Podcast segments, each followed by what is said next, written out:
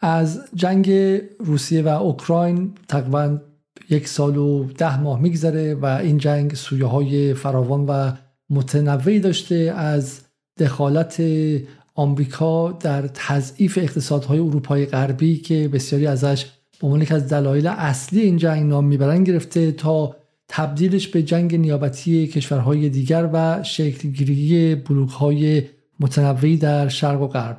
از جمله اتفاقات این جنگ بین اوکراین و روسیه کشیده شدن پای ایران به این وسط به واسطه پهپادهای معروف به شاهد 136 و 131 هست که پهپادهای انتحاری محسوب میشن و اگر به یاد داشته باشید از ابتدای ماجرای زن زندگی آزادی همین باعث شده بود که پرچمهای ایران و روسیه پرچمهای ایران و اوکراین کنار همدیگه دوخته بشن و به احتزاز در بیان در تظاهرات مختلف. حالا گاردین روزنامه انگلیسی گاردین در روز 27 شهریور اگر اشتباه نکنم از روز 5 ماه مهر یا 27 سپتامبر مقاله نوشته به این عنوان که افشاگری برای اینکه چگونه نقش اروپا در ساخت پهپادهای کشنده روسیه چیست و مقاله به قلم دنیل بوفی چیف ریپورتر و یا به چه گزارشگر اصلی گاردین در اونجا و مقاله بسیار طولانی و پر آب و تابی هست و در اونجا توضیح داده که چگونه ایران این پهپادهایی که می‌سازه خیلی از قطعاتش از طریق کارخانه های اروپایی تعمین میشه. همینطور هم همزمان با این مقاله مقاله دیگری داره که توضیح میده که در اینجا توضیح میده که چگونه حالا به این موضوع رسیدن و واقع بحث بحث فارنزیک رو مطرح می‌کنه و اینکه چگونه هر کدوم از این پهپادها که به زمین میفته محققان اوکراینی زود می‌دونن میرن و سعی می‌کنن که پیدا کنن که هر قطعه کجا ساخته شده در کدوم کارخونه ساخته شده و غیره. خب از ابتدای به شکلی این جنگ تقریبا دو سال, دو سال, دو سال شده اشاراتی به ایران می‌شد. ولی حالا به نظر میاد که به دلایل مختلفی اروپا هم تصمیم گرفته که با اشاره به این قضایا به ایران احتمالا فشار زیادی بیاره. می‌دونیم که بندهای غروب برجام نزدیکه در ماه اکتبر و این می‌تونه یکی از بهانه باشه.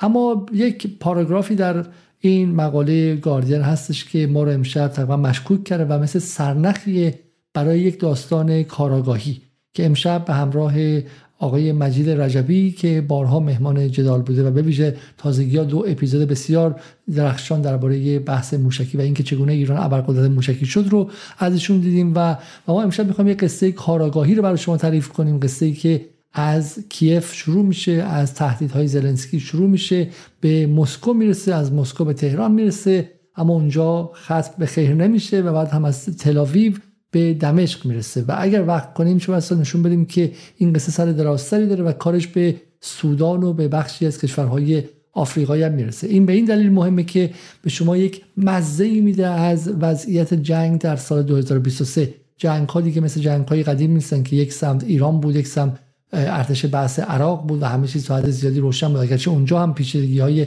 فراوانی هست. جنگ ها بسیار چند لایه, چند لایه میشن و عملا هر جنگی به صورت دیفالت و به صورت پیشینی اصلا جنگ هیبریدیه و سویه های رسانه ای های بحث اقتصادی تحریم و و حالت های نیابتی هم درش مستطره که ما امشب سعی می‌کنیم بخش از اونها رو برای شما افشا کنیم. برای همین با ما همراه باشید. آقای راجبی سلام و شبتون بخیر و خیلی خیلی ممنون که دعوت ما رو یک بار دیگه قبول کردید. اگر میشه خیلی خیلی خلاصه بگین که ماجرا چیه و چرا باید برای من مخاطب ایرانی این قصه اهمیت داشته باشه؟ من سلام عرض می‌کنم خدمت شما آقای علیزاده بینندگان برنامه امشب برنامه جدال. خدمت شما عرض شود که اونجور که اشاره کردی مقاله مقاله در گاردین به تاریخ 27 سپتامبر 2023 منتشر میشه. در مورد از طرف سرویس اطلاعات اوکراین این گزارش منتشر میشه برای کشورهای عضو G7 حالا آمریکا، کانادا، بخشی از اروپا و ژاپن. موضوع مقاله هم روی پهپادهای شاهد 136 متمرکز شده.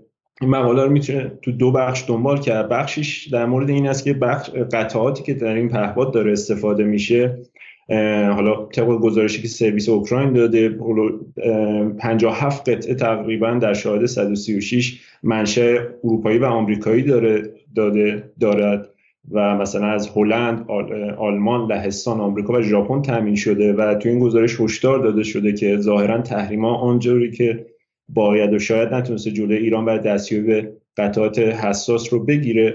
بخش دیگه از گزارش روی منابعی که روسیه پهپادهای خودش رو تعمین می‌کنه متمرکز شده و تو این زمینه از ایران و سوریه اسپرده میشه. خب ایران ما گزارشات متعددی از سال پیش تقریبا از آگوست 2022 داشتیم که ایران خیلی آشکارا داشته روسیه رو در زمینه تهیه پهپاد هم با روسیه همکاری می‌کرده. ولی وقتی که اسم این تقریبا اولین گزارشی است که اسم سوریه به میون آورده میشه و از سوریه هم عنوان یکی دیگه از کشورهایی که داره پهپاد همون مدل شاده 136 رو به ایران میده به روسیه میده ازش اسپرده میشه. و اینجاست که شاید برای مخاطب ایرانی جالب باشه چون همون اسم سوریه میاد خواه اسم ایران و اسرائیل رو هم با خودش همراه داره و اون مناقشاتی که در منطقه داریم نکته جالبی که هست این که در خود گزارش سرویس اطلاعات اوکراین هم این تاکید شده که به دلیل افزایش تقاضای روسیه برای پهپادهای شاهد 136 ایران مجبور شده علاوه بر تاسیساتی که در خاک خودش داره از تاسیسات پهپادی خودش در خاک سوریه هم استفاده بکنه و اینجاست که اسم سوریه رو وسط می‌کشه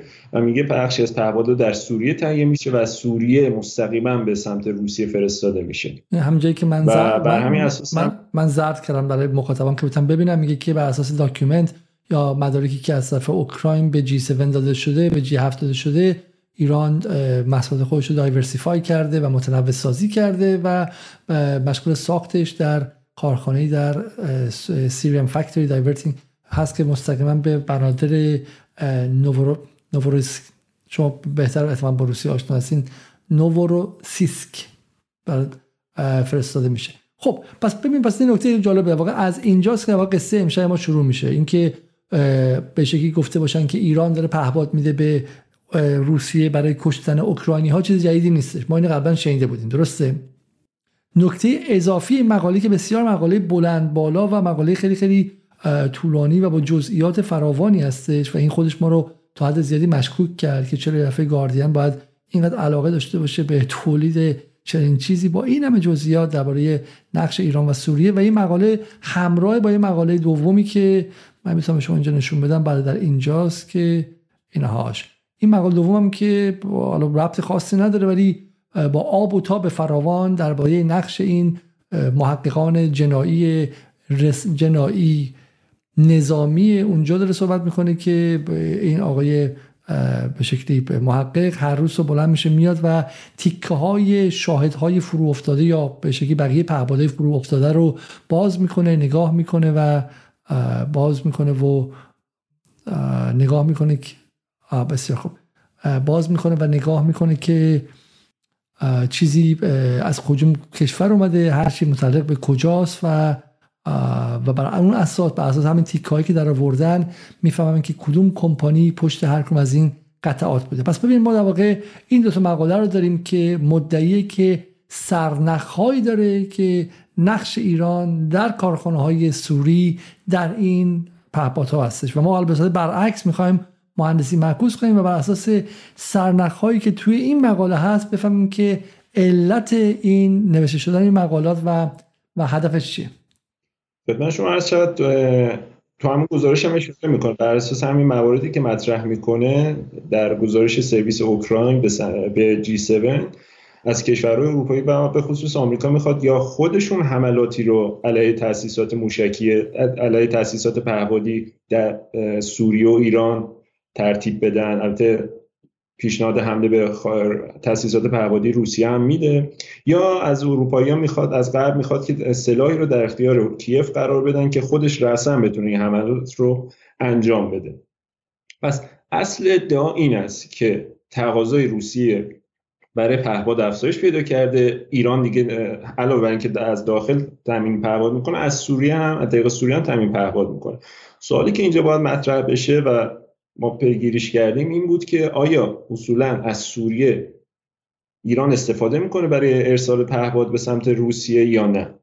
این رو می‌تونیم برگردیم تقریبا به اواخر سال میلادی گذشته. در مورد نوامبر 2022 دارم صحبت می‌کنم. طی اون که تو اون تاریخ گزارشی از منابع غربی به خصوص واشنگتن پست نیویورک تایمز گزارش پر سر بود. حتی خود اوکراینی هم چندی مقاله در موردش نوشتن. و اون این بود که خدمت شما عرض شود که ایران و روسیه در این تاریخ بعد از رفت آمدهایی که مقامات نظامی دو طرف داشتن هایی که از تاسیسات پهپادی ایران انجام شد ایران و روسیه قراردادی رو بستن که طبق اون قرارداد ایران در خاک روسیه برای مسکو تاسیسات ساخت پهپاد شاهد 136 رو قرار ایجاد بکنه که حالا خط تولید با نظر کارشناسی متخصصین ایرانی قرار بود قرار ساخته بشه. متخصصان روسیه حتی به ایران سفر می‌کنن به پایگاهی در اصفهان میرن و اونجا تحت آموزش قرار می‌گیرن برای ساخت و تولید پهپادها. این گزارش مربوط به اواخر 2022 هست که حتی واشنگتن پست هم به شدت روی مانوف داد گزارش مختلفی هم ازش منتشر شد. ما و حتی طبق گفته منابع اوکراینی سرعت انجام این کارها هم از لحاظ زیربنایی و فنی هم از لحاظ سیاسی و نظامی بسیار بالا بود. طوری که ما می‌بینیم تقریبا چهار یا پنج ماه بعد اشتباه نکنم آوریل 2023 واشنگتن پست گزارش منتشر می‌کنه بر اساس عکسای ماهواره‌ای که از منطقه گرفته شده. چون تاسیسات ساخت پهپاد ایرانی در خاک روسیه قرار است که در تاتارستان منطقه آلوبوگا اگر درست خاطرم باشه تاسیس بشه. از اون منطقه عکس هوایی منتشر میشه. بعد از پنج ماه از تاریخ بستن قرارداد که نشون میده تاسیسات آماده شده. گزارش های اوکراینی ها نشون میده که حتی خط تولید هم راه اندازی شده. و تو منطقه روسیه با همکاری ایران داره پهپادهای شاهد رو تولید می‌کنه. و حتی تو گزارشی هم که سرویس اطلاعات اوکراین در سپتامبر منتشر می‌کنه در در حالا مقاله گاردین بهش اشاره میشه این رو هم تاکید می‌کنن که از ماه جولای 2023 ما پهپادهای سوریه روسیه داره استفاده می‌کنه که اون پهپادها با مدل منظورشون شاهدای 136 با مدل هایی که قبلا استفاده می‌کرده فرق داره و حالا حتی اسم وایدو رو هم روش گذاشته بودن تا منفک بکنن تفاوت ها رو و بر اساس اون نتیجه گرفته بودن که ایران خط تولید پهپادهای شاهد 136 در خاک روسیه راه اندازی شده. از این چه نتیجه می‌تونیم بگیریم؟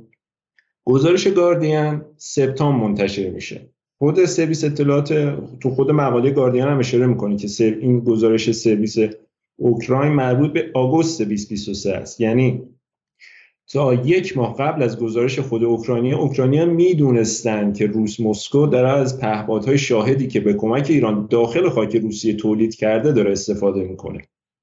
و اینجا بعد از چند ماه ناگهان شما می‌بینید یک مقاله اومده بیرون که اسم سوریه هم می‌کشه وسط این نشون میده که اولا با یه پروپاگاندا شاید روبرو هستیم و دوم حتی خود اوکراینی ها و حتی آمریکایی هم می‌دونستن که روسیه دیگه نه تنها حالا نیاز پهپادیش رو از سوریه تامین نمی‌کنه بلکه با کمک ایران تونسته داخل خاک کشور خودش هم پهپاد شاد 136 رو تولید بکنه. اینجا نشون میده که سوریه شاید شاید که قطعا نقشی نداشته تو این زمینه ولی تأکیدی که داره روی سوریه میشه ما رو حالا به جای دیگه میرسونه که حالا اسم اسرائیل هم وسط بسیار جالبه. حالا پس اینجا یه جایی برای گمان زنی ها انجام میده. شما پس معتقدید که روسیه ایران و نیازی به این نیستش که از پهپادهای استفاده پهپادهای ایران در سوریه استفاده شه. ولی دو تا نکته اینجا رو به ذهن من میاد. اول اصلا پس سوال میشه که پس ولی ایران در داخل سوریه کارخانه پهپادسازی داره. درسته؟ و این احتمالا فکت واقعیت و اسرائیل هم از این باخبره. بسیار خوب. حالا اما اگر اسرائیل بیاد مثلا به اونها حمله کنه به این کارخانه پهپادسازی ایران در سوریه یا مثلا به بعد بهشون حمله کنه یا مثلا بخواد بره شورای امنیت بگه که من به عنوان نیروی اتمی معتقدم که ایران نباید پهپاد بغل مرز من داشته باشه. خب یه تو این اوضاع بلبشوی جهان برای هیچ کس قابل اهمیت نیستش. درسته؟ ولی اگر روی همین همین یه دونه مارک بزنه که ای وا این داره بچه های اوکراین می‌کشه دفعه مهم میشه. دقیقا نکتهش همینه که. نکتهش همین است که با توجه به وقایعی که توی خود منطقه خاورمیانه داره اتفاق میفته بحث حالا نزدیکی روابط تهران ریاض به واسطه میانجیگری چین و البته بسترسازی که روسیه انجام داده بود بحث خاتمه جنگ یمن این قولسازی از ایران این دیوسازی از ایران این دیوسازی از پهپادهای ایرانی دیگه ظاهرا توی منطقه نمی‌تونه حامی برای اسرائیل برای رژیم اسرائیل جمع بکنه. از طرف دیگه جنگ اوکراین باعث شده که تمرکز ناتو تمرکز آمریکا بیشتر روی روسیه و خود اوکراین متمرکز بشه و جمع بشه و زیاد بحثایی که داخل خاورمیانه داره شکل می‌گیره از دایره توجه غرب خارج شده. اینجا به نظر من به نظر می‌رسه که حالا یک زیرکی به خرج دادن صهیونیستا و اون که تلاش کردن این بحثی که بحث ایران بحث دیوسازی از ایران که داره از حوزه توجه متحده غربیشون خارج میشه به واسطه جنگ اوکراین به واسطه درگیری که حالا واشنگتن با پکن داره و مسکو البته این ایران رو پیوند بدن به جنگ اوکراین و این زندیف سازی و اون جلب توجه رو از طریق جنگ اوکراین به غربی ها و اروپایی ها القا بکنن. چون سابقه حضور پایگاه های ایرانی به خصوص پایگاه پهبادی ایرانی در سوریه ما حتی سالها قبل از جنگ اوکراین است. ما داریم در مورد تیفور صحبت می‌کنیم. ما داریم در مورد پایگاه الدیناس در جنوب غرب سوریه صحبت می‌کنیم. و این پایگاهایی بودن و مراکزی بودن که همیشه مورد حمله هوایی رژیم اسرائیل قرار می‌گرفتن. به این بهانه که ایران داره تاسیسات پهپادی خودش رو اونجا مستقر می‌کنه. نکته جالب اینه که در اکتبر در آگوست یا اکتبر 2023 گزارش جرزالم پست منتشر می‌کنه و روی همین نکته تاکید می‌کنه که به واسطه پایان یافتن جنگ اوکراین به واسطه پایان یافتن جنگ در یمن حالا و بهبود روابط تهران ریاض و از سمت دیگه این گزارش جرزالم پست اسرائیل است. از سمت دیگه به خاطر اینکه بخشی از نیاز بخش عمدی از نیاز پهبادی روسیه نه طریق خاک ایران بلکه از طریق کارخونه که ایران در خود خاک روسیه ساخته کاهش پیدا کرده. پس ایران به این سه دلیل جنگ یمن تموم شده روابط با ریاض بهبود پیدا کرده روسیه هم دیگه نیازی به پهپادهای ساخت ایران در داخل خاک ایران نداره چون ایران واسش در خود روسیه پهپاد کارخونه پهپادسازی ساخته. به این دلیل ایران تمرکز پهپادی خودش رو دوباره منتقل کرده به سوریه. و اینجا اسم از پایگاه تیفورو و پایگاه الدیناس میاد که در جنوب غرب سوریه است و این نگرانی رو روش تاکید می‌کنن اسرائیلی ها که ایران داره دوباره حضور پهپادی خودش در سوریه رو گسترش میده. و چند ماه بعد از این ابراز نگرانی شما یهو گاردین رو می‌بینید که گزارشی رو به نقل از منابع سرویس اطلاعات اوکراین منتشر می‌کنه که و اسم سوریه به عنوان یک منبع پهپادی میاد بیرون. پس یه نتیجه گیری خیلی سریع بکنم و اون این که ما تا اینجا متوجه شدیم که به واسطه همکاری نظامی ایران و روسیه ایران برای روسیه در خود خاک روسیه کارخانه پهپادسازی ساخت. از چند ماه قبل از نوامبر شروع شده و در جولای چند ماه بعد نتیجهش رو دیدم و پهپادهای ایرانی ساخته روسیه داره استفاده میشه. پس از سوریه دیگه نیازی نبود. اگر هم چیزی بوده دیگه نیازی نبود. هرچند تا حالا هیچ گزارشی نداشتیم. نه از منابع اسرائیلی نه از منابع آمریکایی که حتی از قبل هم ایران از طریق سوریه داشته و روسیه رو تامین می‌کرده. نکته دوم اینه که خود این مباحث رو بذاریم کنار بحث پهپادها رو. خود سوریه جای نگرانی هست برای رژیم به واسطه اینکه تمرکز پهپادی ایران توی سوریه افزایش پیدا کرده در چند ماه گذشته. این دو تا نکته رو بذاریم کنار هم. شاید باید به این مقاله ای که به این گزارشی که سرویس اطلاعات اوکراین منتشر کرده می‌تونیم با احتمال بسیار خوبی بگیم که رد پاهایی از سرویس اطلاعات رژیم اسرائیل هم در اون هست. این خیلی جالبه. شاید بعد نشه تیکایی از این مقاله رو بخونیم. برای اینکه دو تا اتفاق توش میفته دیگه. یکی اینکه حداقل چیزی که برای من جالبه نقش رسانه است. نقش رسانه است در این بازی های هیبریدی. میگم جنگ اصلا غیر هیبریدی ما دیگه نداریم. یعنی زمانی بود که جنگ بحث نظامی داشت بعد اعلامی میگم به عربی یا مثلا چند بخش تبلیغات میگم به تبلیغات جنگ میگم به زبان فارسی یا پروپاگاندای جنگ میگم به زبان انگلیسی اینا بعدش میومدن خب کار روحیه رو ببرن بالا. الان نه اصلا رسانه جز لاینفک قضیه است. اسرائیل می‌خواد با به شکلی یا به پهپادهای ایران حمله کنه یا مثلا یه مجموعه جدیدی از تحریم ها رو علیه ایران بذاره تحریم ها از اروپا بیاره رابطه ایران و اروپا رو خراب کنه خرابتر کنه. میاد چیکار می‌کنه؟ میگه میگه میگه پهپاد ایرانی تو سوریه ساخته شده بچه اوکراینی کشته شده. یه جوکی بود در زمان ما که یک آدمی در دهه 60 بودش این جوک قدیمیه که. داشته بچه ای رو کتک می‌زد بعد پلیس اومد گفتش چرا بچه رو می‌زنی؟ چیکار می‌کنی؟ گفتش که به امام فوش می‌داد خب. این داستان همینه. اون عین رو که می‌زنی که به امام فوش میده در اون موقع حالا الان که دیگه واقعا از بالا تا پایین بچه ها دارن توهین می‌کنن دیگه اون حالت نیست. تو دهه 60 مثلا یه تابویی بودش. همه هم میپذیرفتن. خب بزن دیگه بچه رو بزن دیگه. ولی الان قضیهش اینه دیگه. تو فضای غرب اگر سال پیش چی میگفتش اسرائیل؟ برای اینکه رابطه ایران و اروپا رو خراب کنه برای اینکه تحریما رو بیشتر کنه برای اینکه فشار بیاره رو سازمان روی شورای امنیت برای اینکه کار بایدن رو از ارتباط گیری با ایران سخت کنه و نذاره که اون به شکلی گفتگوهای ایران و آمریکا سر بگیره. برای اینکه ببره انگلیس و اون ریشی سونا که به بی قدرت بیفایده رو به سمت اینکه سپار تو لیست تروریستی بذاره. چی بودش؟ ایران زناشو کتک می‌زنه. ایران به زنها حمله می‌کنه تو خیابون. ایران بچه‌اشو داره تو خیابون می‌کشه و کور می‌کنه. اون رو تا جایی که تونست هل داد. زن زندگی آزادی. دیگه کار نکرد. اون سلاح اومده اینور سلاح بعدی. تاریخش هم مهمه. 27 سپتامبر درست دو روز بعد از 25 سپتامبر 25 سپتامبر چه روزیه؟ روز سالگرد خانم مهسا امینیه. خب دو روز بعد از اینکه اون سلاح هیبریدی رو زمین گذاشته یه سلاح هیبریدی دیگه برداشته. و با وصل کردن گودرز و شقایق داره سعی می‌کنه که باز بیاد روی این قضیه و پای ایران رو بکشه وسط و به شکل ایران ببره توی تحریم. حالا چه کسی این خبر رو آورده؟ مثلا روزنامه وال استریت ژورنال که وصل به جنگ طلبای آمریکا خیر. روزنامه روزنامه مثلا تلگراف که وصل به دست راستی های حزب conservative انگلیس خیر. چه روزنامه این آورده؟ گاردین آورده گاردینی که به عنوان چپ میشناسنش. چرا؟ برای اینکه ایز گم کنی. خب؟ برای اینکه ایز گم کنی به قول قدیمی ها من بخوام تو ایران مثلا چه می‌دونم یه چیزی انجام بدم مثلا فکر کنید که بخوام برم مثلا الان عراق حمله کنم بهش فلان کنم یه بهانه دارید دنبال بهانه برای جنگ باشم نمی مصرف کیهان حمله بنویسم این خبر رو. خبر که آقا به شکلی در ابوظبی دارن بچه های ایرانی رو فلان می‌کنن و جا داره که انصار الله به ابوظبی موشک بزنه. اینا کیهان بنویسه میگه آقا پس خاص جمهوری اسلامی و خاص آقای خامنه ایه ولی اگه روزنامه منتقد بنویسه این رو میگه ای پس این واقعیت دیگه. اگه شرق بنویسه من شما خیلی تعجب نمی‌کنیم. و گاردین همون نقش داره. و برای همین به نظر یه نکته خیلی جالبش همبستگی و پیوستگی رسانه های غرب. وقتی مسئله امنیت ملی کلان غرب می‌رسن.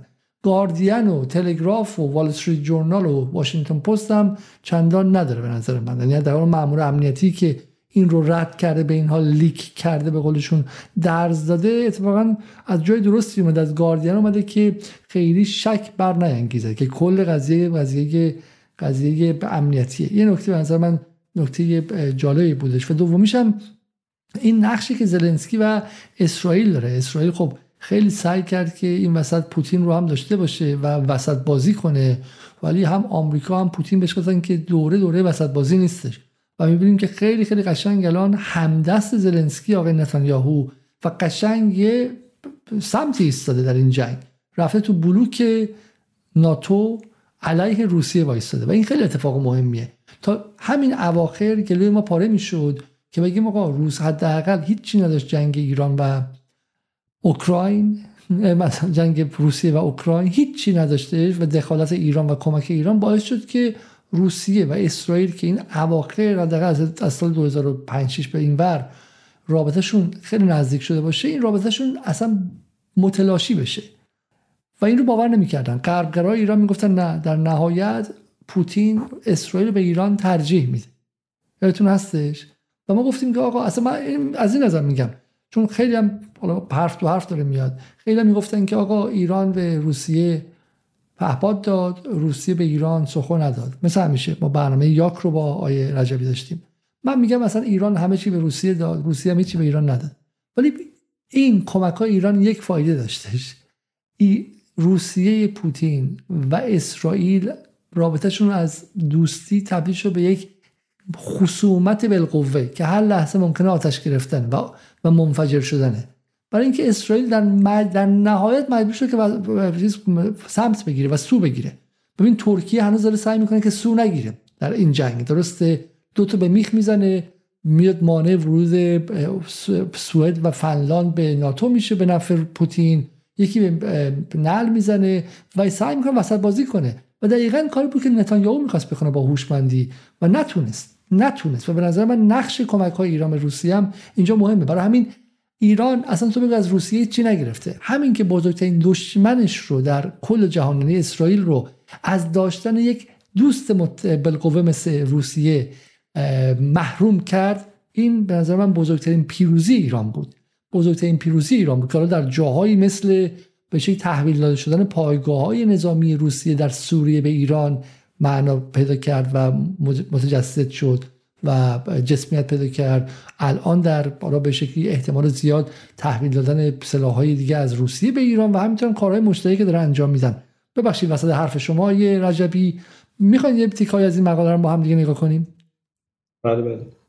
اگر شما حرفی دارین بفرمایید در خدمتتون هستیم خواهش می‌کنم. خدمت شما عرض شود این اشاره که به بحث روابط ایران و روسیه کردید و حالا خطری که خود اسرائیلیا از این روابط برای خودشون احساس می‌کنن نکته جالبیه. چون در ماههای گذشته و حتی از یک جوره از زمانی که بحث فروش پهپادهای ایرانی به روسیه مطرح شد محافل اسرائیلی دولت اسرائیل نخست وزیر اسرائیل محافل امنیتیشون رئیس سرویس اطلاعات خارجیشون موساد حتی رئیس ستاد مشترک ارتششون بارها به این نکته تاکید کردن. که تعمیق همکاری های ایران و روسیه به خصوص در حوزه نظامی یک خطر امنیتی و نظامی بالقوه برای اسرائیل محسوب میشه.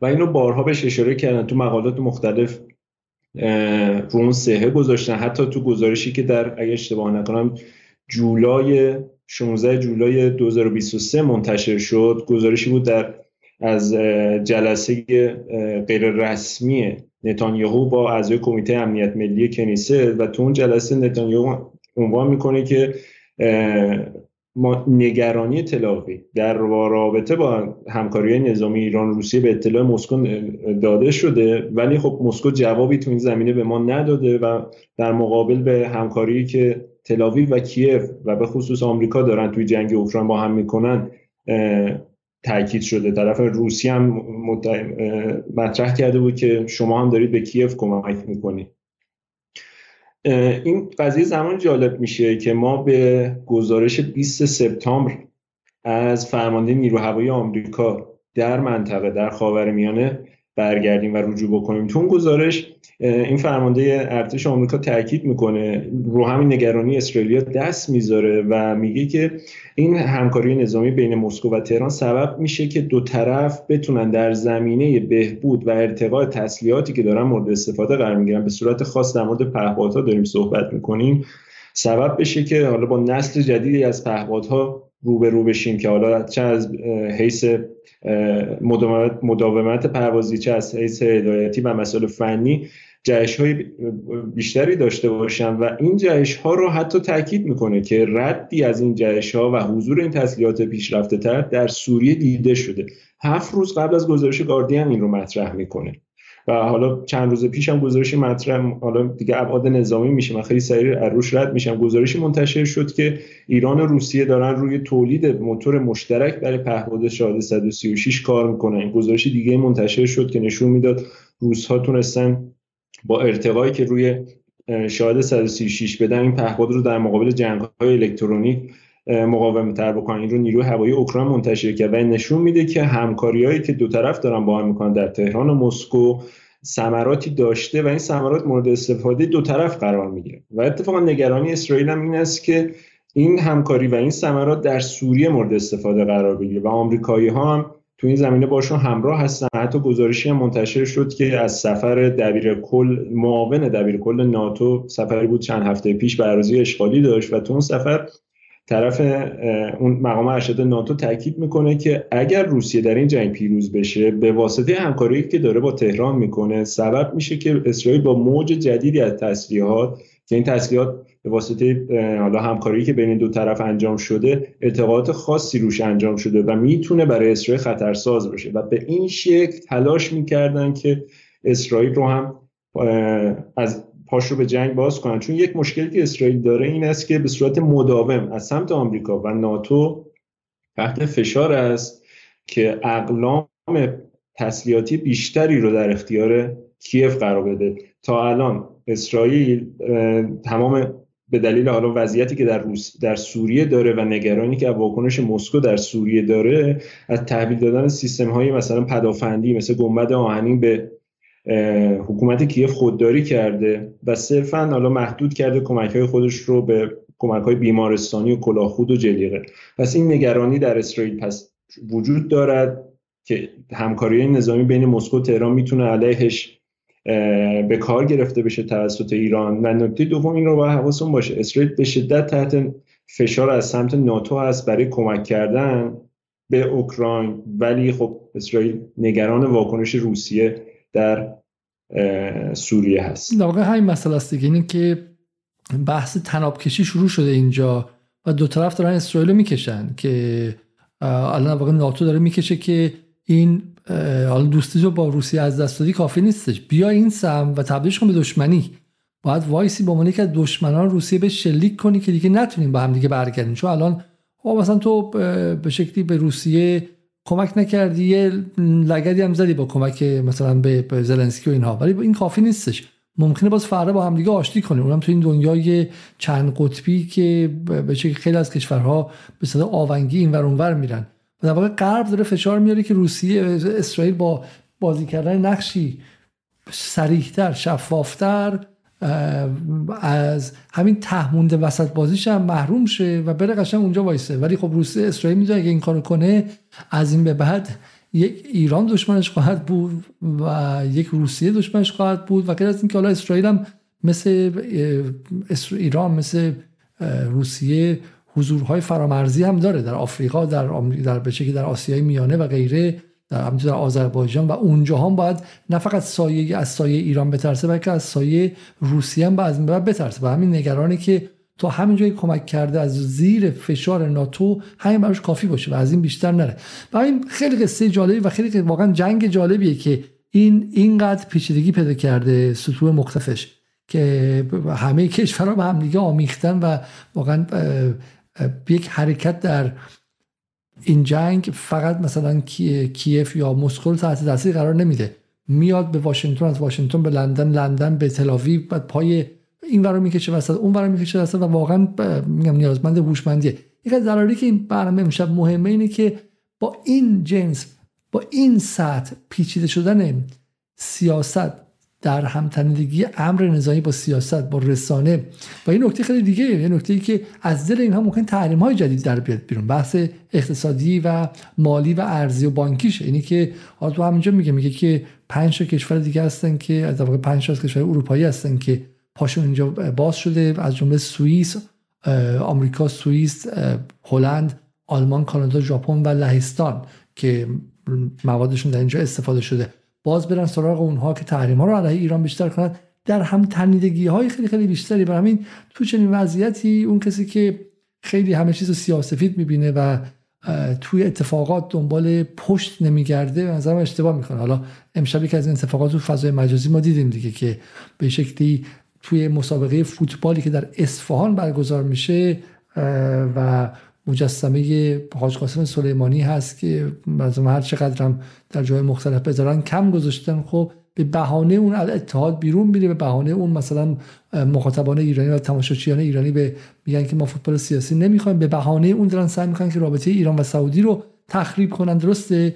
و پشت اون هم باز کنیم باز ممکنه که تو همین اتفاق ورزشی هم برای مثال من نمی‌دونم ممکنه که باز یه رد پایی از اون رقیب ایران که می‌خواد الان بین ایران و عربستان یک جایی اصطکاک بشه برای کار دیگه.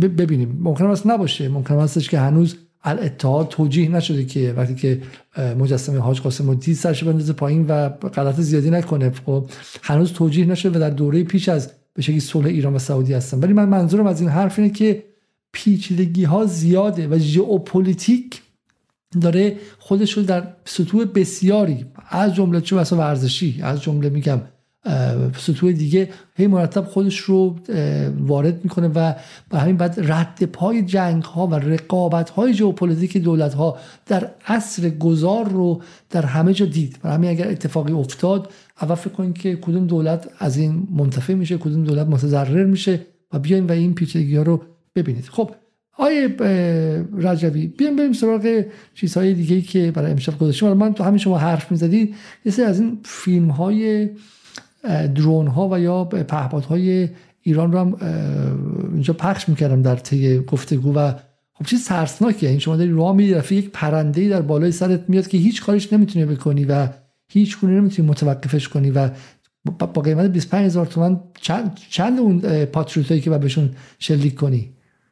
خود پهپاد که قیمتی بین 20 تا 50 هزار دلار واسش برآورد شده و شما تصور کنید با چیزی نزدیک به 10 تا 15 برابر قیمت با استفاده موشک پاتریوت یا حالا سامانهای دیگه ای که دارن از سمت اروپا دستشون رسیده باید با یه تارگت و یا یه هدف 20 تا 20 تا 50 هزار دلاری مقابله بکنن. ولی نکته که هست این که حالا تو بحث فنی باید حواسمون به این باشه که این قیمت سلاحی که حالا دارن باش پدافند می‌کنن زیاد مهم نیست چون خود این پهپاد درس کردم نهایتا 50 هزار دلار. ولی می‌تونه هدفی که از بین ببره چند میلیون دلار ارزشش باشه. و اینجاست که توجیه پذیری می‌کنه و نشون میده که حالا بحث تکنولوژی ایرانی رو نشون میده که حالا شاید به اون های تکی که آمریکا داره استفاده می‌کنه نباشه. ولی با حداقل هایی که در اختیار داشته سلاحی تونسته به دست بیاره که می‌تونه خسارت های چند میلیون دلاری به بار بیاره و به دشمنش به طرف مقابل وارد بکنه. این ویدیو معروفیه. ماجراش چیه این ویدیو؟ این ویدیو تقریبا همونجور که فرمودید ویدیوی معروفیه و خیلی هم وایرال شد. این مربوط به حمله تقریبا اولین حملاتی میشه که روسیه با استفاده از پرواز شاده 136 به اهدافی داخل شهر کیف انجام داد. تو روز روشن هم انجام شد. تو این منطقه تو این تصویری که دارید می‌بینید با استفاده یه موشک دوش پرتاب تلاش میشه که شاهد رو هدف قرار بدن. ولی خب ظاهرا نمی‌تونه روش قفل بکنه و شاهد تو گوشه سمت چپ پایین تصویر به هدفش اصابت می‌کنه. این توی کیف اتفاق افتاده. چند ماه پیش تقریبا اواخر سال 2022 این تصویر تصویر خیلی عجیبیه که شاهد داره میاد و و این سربازان اوکراینی با کلاشینکوف احتمالاً باشن هم سلاح سازمانشون چیه.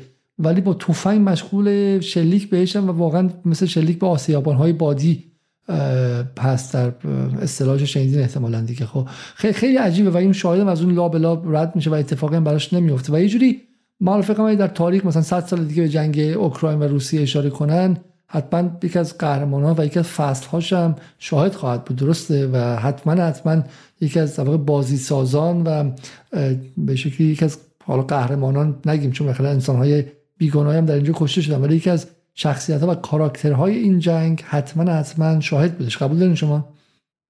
قطعا می‌تونی چون شاهد تو سطح تاکتیکی در جنگی تاثیرات قابل توجهی داشته و به خصوص از این نظر که یک ارزونه و دو اینکه رهگیری اون کار بسیار سختیه به خاطری که نسبت به یک جنگنده یا حتی پهپادهای انتحاری دیگه ابعاد کوچکتری داره و تماما یا بخش عمده از اون از موادی استفاده میشه که به نوعی رهگیری اون مواد که در ساخت بدنه به کار رفته برای سیستم های پدافندی بسیار سخته. برای همین اوکراینیا مجبورن با شیوهی که حالا تو این تصویر دارید می‌بینید تیراندازی یا استفاده از واقعی این فیلم یا بازی کامپیوتریه؟ این ویدیو کاملا واقعی مال خیلی هم داغ داغ و تازه است. مال تقریبا 5 6 روز پیش است توی یکی از عملیات های پهپادی که اوکراینیا روس ها داشتن در جنوب اوکراین. و شیوه که استفاده میشه دقیقا همینطوره. یعنی اصلی ترین شیوه اینه که چون اکثر حملات دیگه داره شب انجام میشه با و همین این نکته جالب این که همین شیوه ای که انگلیسی ها در جنگ جهانی دوم داشتن استفاده می‌کردن و اون که یک نورافکنی رو بیارن بندازن روی شاهد حالا طریق صدای معروفی که داره بتونن پیداش بکنن نورافکن بندازن روش و حالا تیراندازی به سمتش رو شروع بکنن که آیا بهش اصابت می‌کند یا نه که حالا می‌بینیم که حداقل توی مورد اصابتی انجام نمیشه. خب حالا بریم سر بذاری مطالبی که بالا یه خود بحث رو نظرم بازتر می‌کنه و اون هم بسیار خوب. اینه که در دفعه قبل که به اصفهان حمله شد به نبود که به اصفهان حمله شه. بعدش اتفاق جالب افتاد و اونم این بود که ما این توییت رو دیدیم از آقای پودول، پودولیاک پودولیاک اشتباه نکنم. میگه که ایران دنبال اینه که planning to boost missile drone supplies supplies for Russia blatantly humiliates institution of international sanctions. این تلاش ایران برای اینکه موشک های بیشتر و پهپادهای بیشتری به روسیه بفرسته به صورت خیلی آشکاری نهادهای جهانی که مسئول تحریم هستن رو به سخره می‌گیره.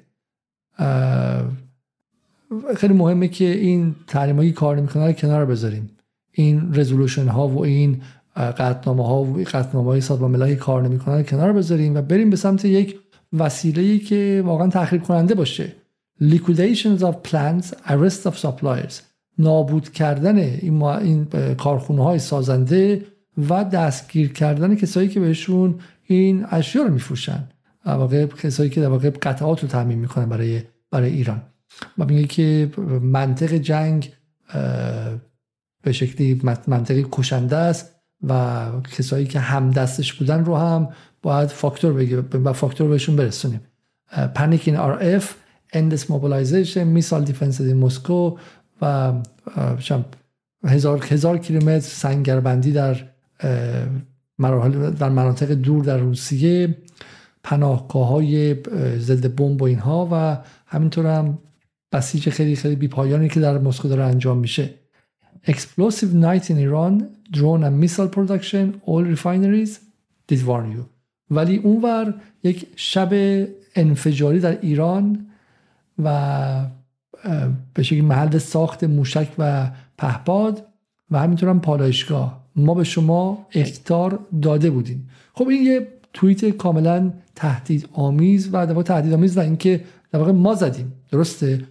عملا اوکراین اومده و کاری که اسرائیل کرده رو دست گرفته. بعد از اون هم اومده و این ادوایزر یا مشاور آقای زلنسکی میگه که we did warn you.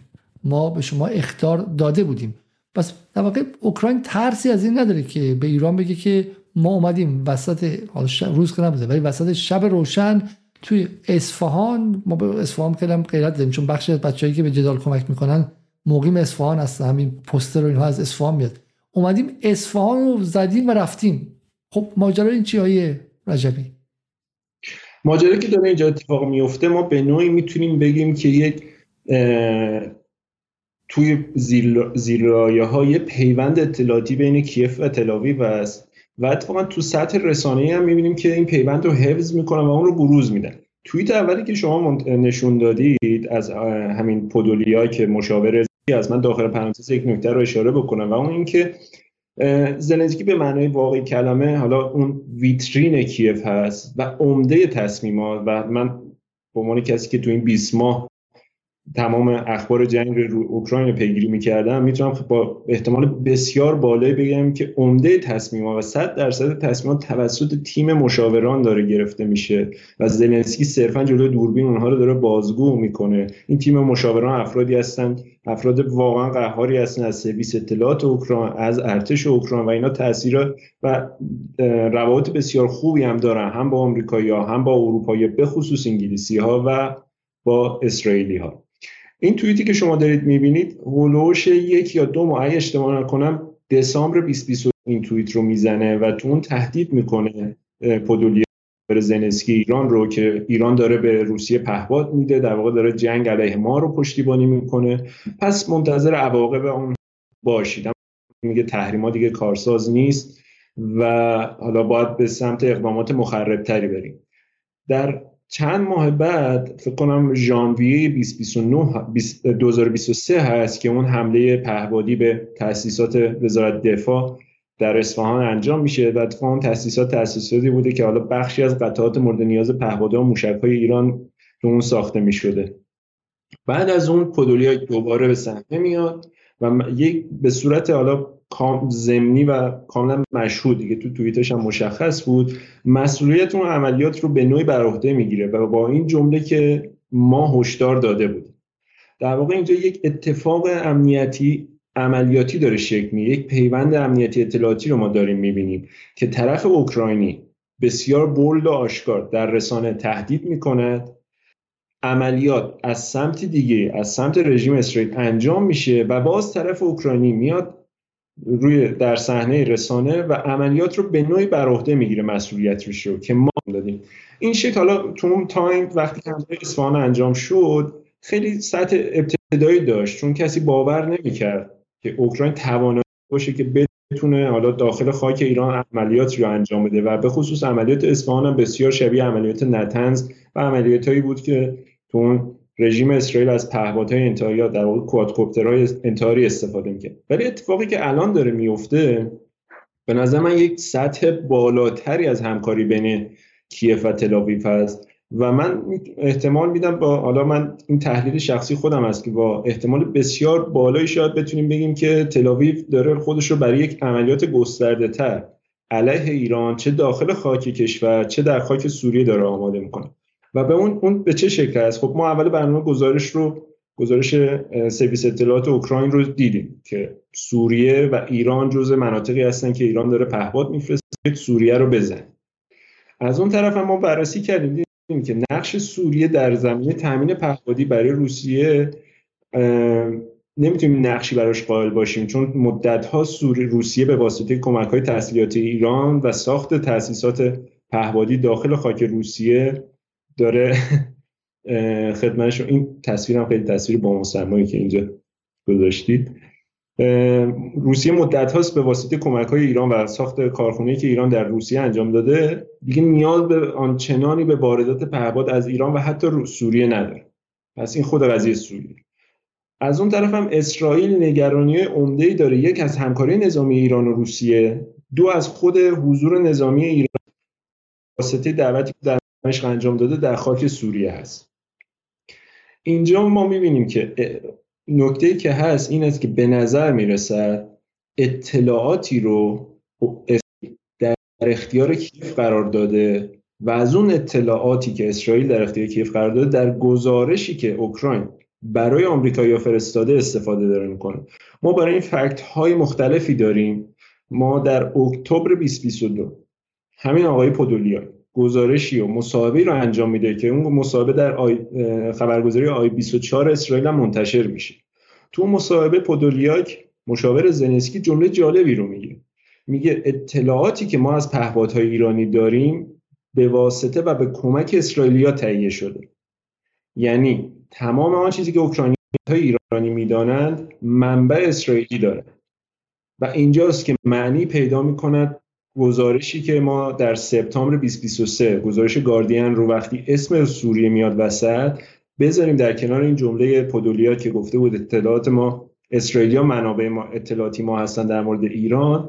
اینجا می‌تونیم بفهمیم چه اتفاقی پشت پرده میفته اطلاعات. این آی 24 مال کی؟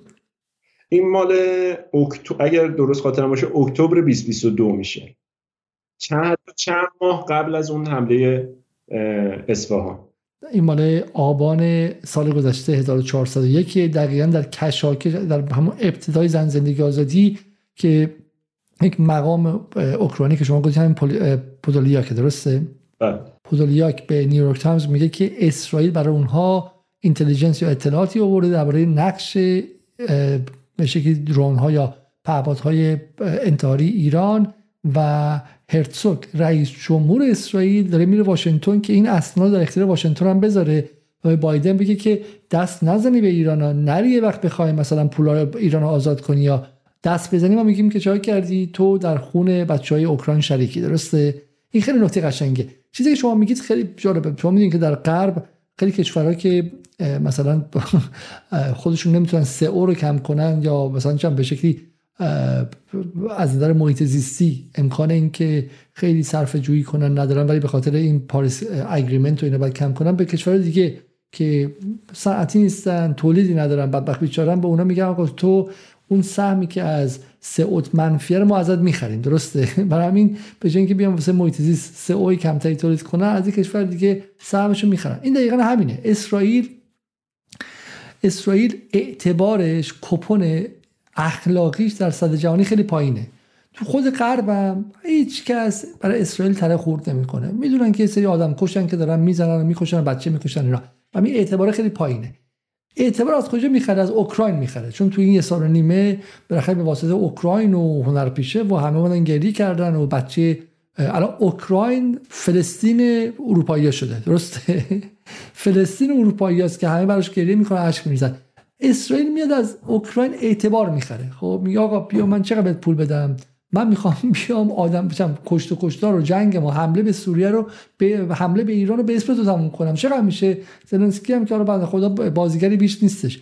و ولی دقیقا این رابطه اینجا رابطه خیلی پیچیده و جالبیه. اینکه در واقع اسرائیل از اوکراین اعتبار اخلاقی داره می‌خره. اعتبار رسانه‌ای داره می‌خره. خب، میگه من از اسم تو استفاده کنم که این رو به اسم تو فاکتور کنم. درست می‌فهمم دیگه درسته؟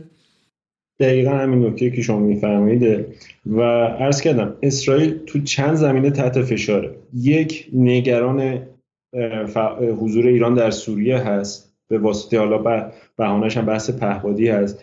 دو به واسطه خود جنگ اوکراین هم تحت فشار است چون اروپایی و آمریکایی مدام از خواهن که کمک های نظامی رو به کیف انجام بده. ولی خب اسرائیل نگران واکنش روسیه در سوریه هست. پس دو تا نگرانی داره. یک فشاری که از غرب داره بهش میاد. در واقع سه تا نگرانی. فشاری که از غرب داره به واسطه عدم همراهیش با اوکراین به اون صورتی که آمریکایی‌ها می‌خواد بهش میاد. ایران داره توی سوریه حضورش رو پررنگتر می‌کنه. و خدمت شما عرض شود نکته که داره اتفاق میفته کاهش توجه و تمرکز غرب بر روی مسئله نگرانی های اسرائیل هست چون الان غرب درگیر نگرانی خودش در اوکراین به واسطه در اوکراین شده. پس اینجا یک سیاستی رو داره انجام میده و اون چیز و میگه که خب من یک تیروید به نوعی سه نشان می‌ذارم. اطلاعاتی رو در اختیار اوکراینیا می‌ذارم. در واقع اطلاعاتی رو به سری تزریق می‌کنم و اون اطلاعات چیزی جز پررنگ نشون دادن یا همون دیوسازی از صنایع نظامی و پهپادی ایران نیست. اون اطلاعات میره در گزارش سرویس اطلاعات اوکراین. سرویس اطلاعات اوکراین گزارش رو در اختیار غربی ها قرار میده و اینجاست که اسم ایران و کیف رو سوریه به واسطه تلاش هایی که اسرائیل کرده پیوند می‌خوره به اوکراین و اوکراین هم همیشه مورد توجه غرب بود. و اینجاست که این احتمال رو می‌تونیم بدیم که اسرائیل در واقع داره تلاش می‌کنه برای دور جدیدی با احتمال بالایی می‌تونیم این رو بگیم. برای دور جدیدی از اقدامات علیه ایران در سوریه پشوانه ای کسب بکند که اون پشوانه یک پشوانه غربی است و غربی هم به اون اتفاقاتی که احتمالا در سوریه میافتد صرفا به عنوان درگیری و یا تنش بین ایران و اسرائیل نگاه نمی‌کنند بلکه به عنوان اقدامی از سمت اسرائیل برای حالا تاثیر گذاشتن روی جنگ اوکراین نگاه می‌کنه حالا واقعا این توجیه هم برای اینکه اسرائیل داره در مقابل با روسیه اگه روسیه هم بگی که تو با من دشمنی کردی میگه که من در واقع اون بخش خودم رو که به ایران مربوط بود رو handle کردم. من در واقع سعی کردم که دشمن خودم رو مهار کنم. ایران دشمن منه و اون بخش جنگ رو من روش focus کردم روش تمرکز کردم. به بقیه‌شم کاری نداشتم. من به تو حمله نکردم به اوکراین چیزی ندادم که به روسیه حمله کنه. من سعی کردم که دست ایران رو کوتاه کنم توی وسط. و در واقع وسط جنگ بزرگتر اوکراین و روسیه جنگ کوچکتر بین ایران و اسرائیل در جریانه. درسته؟ یه بچه جنگ هم اینجا در ایران و اسرائیل در جریانه که یه, یه جایی هم که اتفاق میفته تو, تو سوریه است. اینم پنج ضلع پنجم قضیه است. پنج وجه داره این قضیه. بریم ببینیم که پس حالا چیزایی که قبل بود. پس در 22 اکتبر 13 اکتبر سال 2022 که میشه 23 ماه مهر 1401 Times of Israel چنین چیزی گفته بودش و ما می‌دونستیم. میریم توی خبر بعدی که دنیو عرب خبر به شکلی رسانه قطری که شبیه الجزیره است میگه که EU bans drone parts export to Iran for Russia Syria regime support. این مال که این مال 21 جولای سال 2023 این مال اول ماه تیر. اشتباه نکنم. اول ماه مرداده. مال اول ماه مرداد سال 1402 که میگه که اتحادیه اروپا صادرات قطعات پهپادی به ایران رو ممنوع کرد.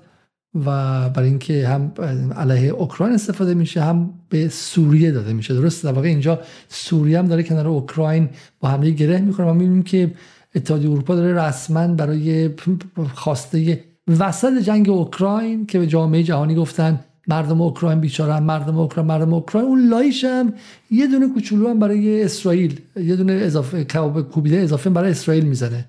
تو به سوریه چی کار داری؟ خب اگه می‌خوای پهپادهای ایران رو ممنوع کنی به سوریه چی کار داری؟ خب ولی یه کوچولو می باج کوچولو این وسط دعوا به آقای اسرائیل میده. خب و این هم باز همین دیگه Council of EU این مال پارلمان اتحادیه اروپا 20 جولای 2023 که میگه که the new regime complements the, threat, the three previously adopted package of drone related sanctions targeting individuals and entities. خب این رژیم حقوقی جدیدی که گذاشتن در واقع سانکشن ها و هایی که اتحادیه اروپا داره میاره یک بسته کاملیه در مورد چیزهایی که به پهپادها مربوطه افرادی که هستن و سازمان هایی که هستن و چیزایی که در واقع به تحریم پهپادی ایران مربوط میشه. خب بریم سر نوشته بعدی که مال باز نیو عربه میگه روسیه و فراتر از اون. چرا ایران داره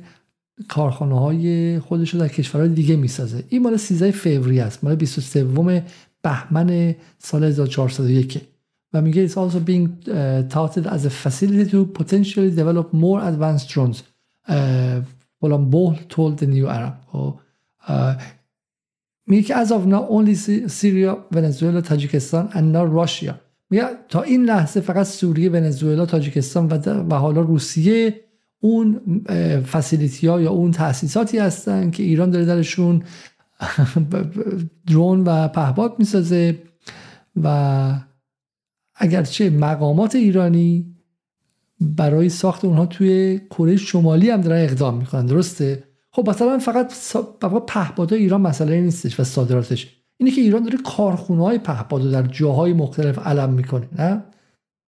دقیقا نکته همینه نگرانی اسرائیل صرفا این نیست که حالا پهپادها تو سوریه هست. بلکه گزارش مختلفی داشتیم رو همین تاجیکستان بارا دست گذاشتن سر قضیه قفقاز و اون رو تهدیدی علیه آذربایجان معرفی کردن به نوعی. در قضیه کمک های, هم کمک های نظامی که به ونزوئلا انجام شد اون رو از مقامات اسرائیلی تلاش کردن به تهدیدی علیه خود آمریکا جا بزن. یعنی هر جا که ایران داره اقدامی انجام میده نظامی دیپلماتیک به واسطه روابط سیاسی که با کشورهای مختلف داره اونجا بلافاصله اسرائیلی وارد میشن و اون پروژه دیوسازی رو دوباره کلید می‌زنن. در تاجیکستان در منطقه قفقاز به واسطه تاجیکستان در قاره آمریکای شمالی و جنوبی به واسطه همکاریهایی که با ونزوئلا داریم این کار رو دارن انجام میدن. و حالا بحث روسیه نکته جدیدی هم نیست. و صرفا محدود به پهباد نیست. گزارش ما داریم که اسرائیل تلاش کردن که اینگونه القا بکنند در واقع از اون روابط ایران و همکاریهایی که ایران و روسیه دارن با هم انجام میدن از اون هم یک دیو جدید بسازن و من چند مقاله دیدم از اینکه مقامات اسرائیلی نسبت به این نکته هشدار داده بودن که شاید روسیه نه تنها در زمینه نظامی بلکه در زمینه هسته هم دارن با هم همکاری می‌کنن. منظورشون تسلیحات هسته ای بوده. و این نشون میده که هر جایی که ایران قدم بگذاره اون پروژه دیپسازی رو باز کلید می‌زنه و صرفا حالا پهبادی که امروز موضوع بحث برنامه امشب ماست بهانه بیش نیست. و منطقه سوریه هم بهانه بیشتر نیست. این اتفاق می‌تونه در ونزوئلا بیفته این اتفاق می‌تونه در حوزه هسته هم بیفته. خب این نکته هم پس حالا این باز یه باری که این تیکه رو با هم دیگه ببینیم و, و باز برگردیم اینجا. یه همون تیکه گاردین دیگه میگه که جزو هم ساجستشن ها یا پیشنهادات دولت اوکراین به جی هفت برای اینکه ازش حمایت کنه یکیش این بود که would probably bolt our missile strike حملات موشکی به کارخانه های ساخت پهپاد ایران سوریه و همینطور هم در روسیه اون گزارش ادامه می‌دهد. اون بالایی ها رو خود اوکراین هم می‌تونه انجام بده به شرطی که کمک کافی رو آمریکایی ها و اروپایی ها بهشون تحویل بدن. خب بریم سراغ یک باز اورسلم اورسلم پست مال 20 مال مذهب 16 همه 16 تیر امسال میگه که آمریکا فرانسه و انگلیس به شورای امنیت سازمان ملل درباره پهپادها و غنیسازی ایران اختار میدن. درسته؟ در واقع الان پهپادها رو با این همنشینیش کنار به شکلی غنیسازی دارن با همدیگه میآمیزن دارن با همدیگه یه عالیاش می‌سازن. در حالی که پهپاد رو هیچ جای دنیا ممنوع نکرده ساخت پهپاد ممنوع نبوده و به غنیسازی ربطی نداره و دو تا موضوع مختلفه. برجام یه چیز پهپاد یه چیزه. نظر شما در این چیه؟ اونجوری که ارز کردم تلاش زیادی دارن می‌کنن که بحث نظامی رو حالا اینجا پهپادی رو به بحث هسته رفت بدن. اینو قبلا هم داشتیم که تلاش می‌کنن حالا بحث موشکی ما رو به بحث هسته رفت بدن. الان که همکاریایی که بین روسیه و ایران داره عمیق‌تر میشه و گستره بیشتری رو در بر می‌گیره اونجا هم وارد عمل شدن و با همون استراتژی سابق خودشون. هر آن چیزی که بوی نظامی دهد رو به عنوان تهدیدی علیه اروپا معرفی می‌کنن و هر آن چیزی که بوی هسته دهد رو به عنوان همکاری ایران و روسیه در حوزه تسلیحاتی دارن معرفی می‌کنن. و این پیوند نظامی و هسته رو همیشه حفظ کردن. حالا من جالبم هستش که همزمان که ما داریم با هم حرف می‌زنیم این جمله ای که واقعا اوکراینیا گفتن خیلی جمله جالبیه که بهمون کمک کنید. اگه به ما کمک کنید خودمون می‌تونیم بهشون حمله کنیم. خود ما بچه های خوبی هستیم و و می‌تونیم حمله کنیم. و بعد حالا یاد این افتادم که تو خود غربم به این راحتی نیستش البته که دیگه صداهاشون در نیاد و اونقدر واقعا به شکل دیگه اون اوایل جنگ نیستش که هر غلطی می‌خواستم می‌کردم و کسی حرف می‌زد همین امروز من با شما داشتم برنامه رو آماده می‌کردم فقط یه ساعت پیش یک توییتی از ایلان ماسک که حداقل زمانی ثروتمندترین مرد جهان بود و در حال حاضر صاحب توییتر و یه گندی هم توییتر داره ما استفاده عادی نمی‌تونیم بکنیم ازش در اومد خب که این عکس رو منتشر که ایلان ماسک. و یه خوبی که ایلان ماسک داره این که یه مقدار نمی‌دونم سر سری چیزایی هر چی می‌خواد دل تنگش می‌گوید. مثلا تنها کسی که با تنها کسی که با انتی دیفمیشن لیگ یا ADL که یه سازمان خیلی مخوفه در آمریکا که به هر کسی بهانه به هر کسی خاص انگ ضد یهود بودن می‌زنه. از من خوشش نمیاد میگه تو قیافت خوب نیست دماغت گنده است ریشت زشته علیزاده ضد یهوده. بریم بگیرین از کار بنزنش بیرون. جدال رو ببندیم و غیره. و ایلان ماسک تازگی مثلا با ADL درگیر شد که خیلی درگیری جالبیه و قشنگ محکم جلوشون وایساد و تنها کسی هستش که به قول معروف هر از گاهی میگه که پادشاه لخته. میگه میگه این عکس چون این رگ اینجای پیشونی زلنسکی زده بیرون میگه when it's been five minutes and you haven't asked for a billion dollars in aid.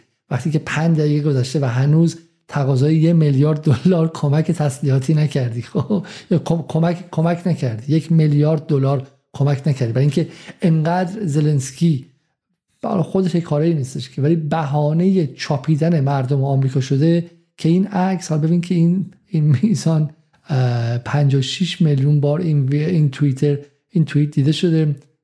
بدون ربات هم گمانم باشه. این ربات خانم سیما ثابتینا نیستش. این واقعی. 56 میلیون بار دیده شده و 61 هزار بار ریپوستش کردن. برای اینکه تو آمریکا عصبانی هن. تو آمریکا از اینکه مدرسه دارن میبندن تو جاده داری میری چم یه متر چاله است دو تعمیر نمی‌کنن دولت فدرال پول نداره دولت چه می‌دونم فلان ایالت پول نداره. بعد پولا رو تیکه تیکه تیکه تیکه از دهن بچه و مسائل اجتماعی و بیمارستان دولتی و کارهای غیره دارن می‌زنن می‌کنن تو دهن زلنسکی و همین صداها در اومده. و الان هم نه خیلی وقت ولی الان دیگه این صدا از الان الان ماسک هم در اومده. و همین اون جمله که آقای به زلنسکی و به شکلی دولت اوکراین به جی هفت میگن که این گزارش میگه که ما همه اون بالایی رو خودمون انجام میدیم. شما لازم نیست فقط به ما پول برسونید پول برسونید. خب باید گفتش که فلوس لا موجود. خب فلوس لا موجود و و دیگه به زودی بایدن هم گمانم که حالا بعید نیستش که مجبور شه چنین چیزی بگه. اما این داستان این پهپادها اینا از خیلی قبل در اومده. واقع اسرائیل جالب می‌خوام به شما بگم که اسرائیل موجودیتی هیبریدی. جنگاش همیشه هیبریدیه. برای اینکه الان احتمالا حمله کنه به کارخونه ایران توی سوریه یک سال داره زحمت می‌کشه. یک سال داره زحمت می‌کشه. آقای صدا و سیما آقای پرستیوی آقای فارس نیوز تصنیم و غیره کجایی؟ یاد بگیرید که اسرائیل کلاس آموزش جنگ هیبریدیه. خب یک سال داره هی میگه هر روز. هر روز به بهانه ای از این روزنامه اون روزنامه غربی داره میگه و تا اینکه قشنگ جا بیفته. اما این خبر رو نگاه کنید میگه اسرائیل بومد ایران اند درون فکتوری این سیریا اعلام می‌کنه که این اتفاق تا حالا افتاده. و اسرائیل قبلا هم کارخونه پهپادسازی ایران تو سوریه رو زده. ولی این رو ما خبرش در فارسی نشنیدیم. موضوع چی آیه رجبی؟ این 25 ده 22 خب 25 ده 22 یعنی 25 همین 25 اکتبر میشه دیگه درسته؟ میشه پنجم ماه آبان پارسال.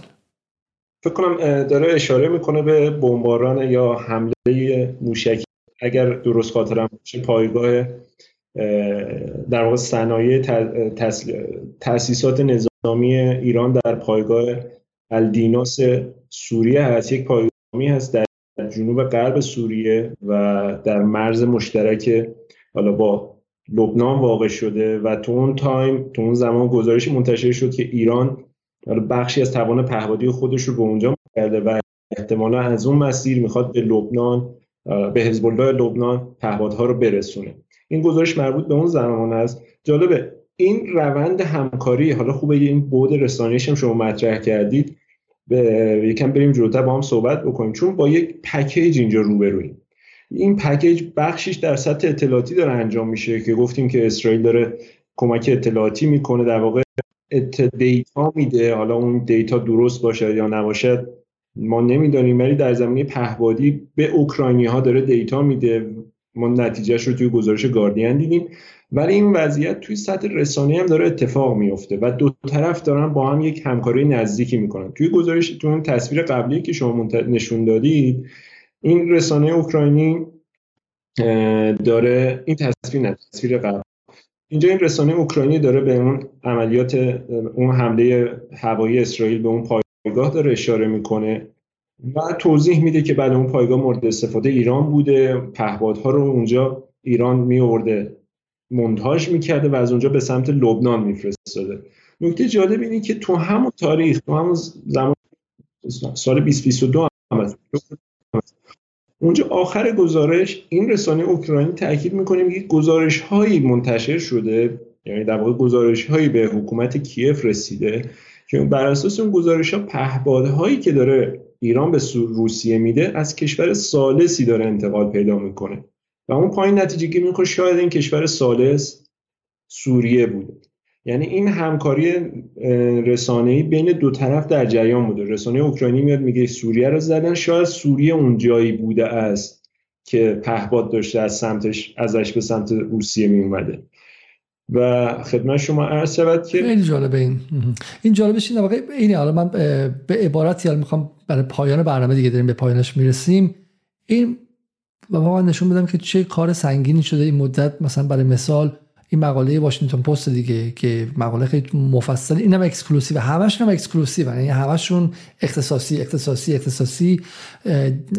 داخل تلاش روسیه برای ساخت 6000 پهپاد مهاجم با کمک ایران که اینم باز میگه leaked document. هر وقت گفتن leaked document توی غرب فکر نکنین که رسانه های آزادن. واشنگتن پست نیویورک تایمز آزادن در مورد فساد خودشون حرف بزنن. یکی میگه و اینا آزاد حداقل در دو تا فساد. در دو تا فساد حرف می‌زنن ولی اصل خروجشون اینه.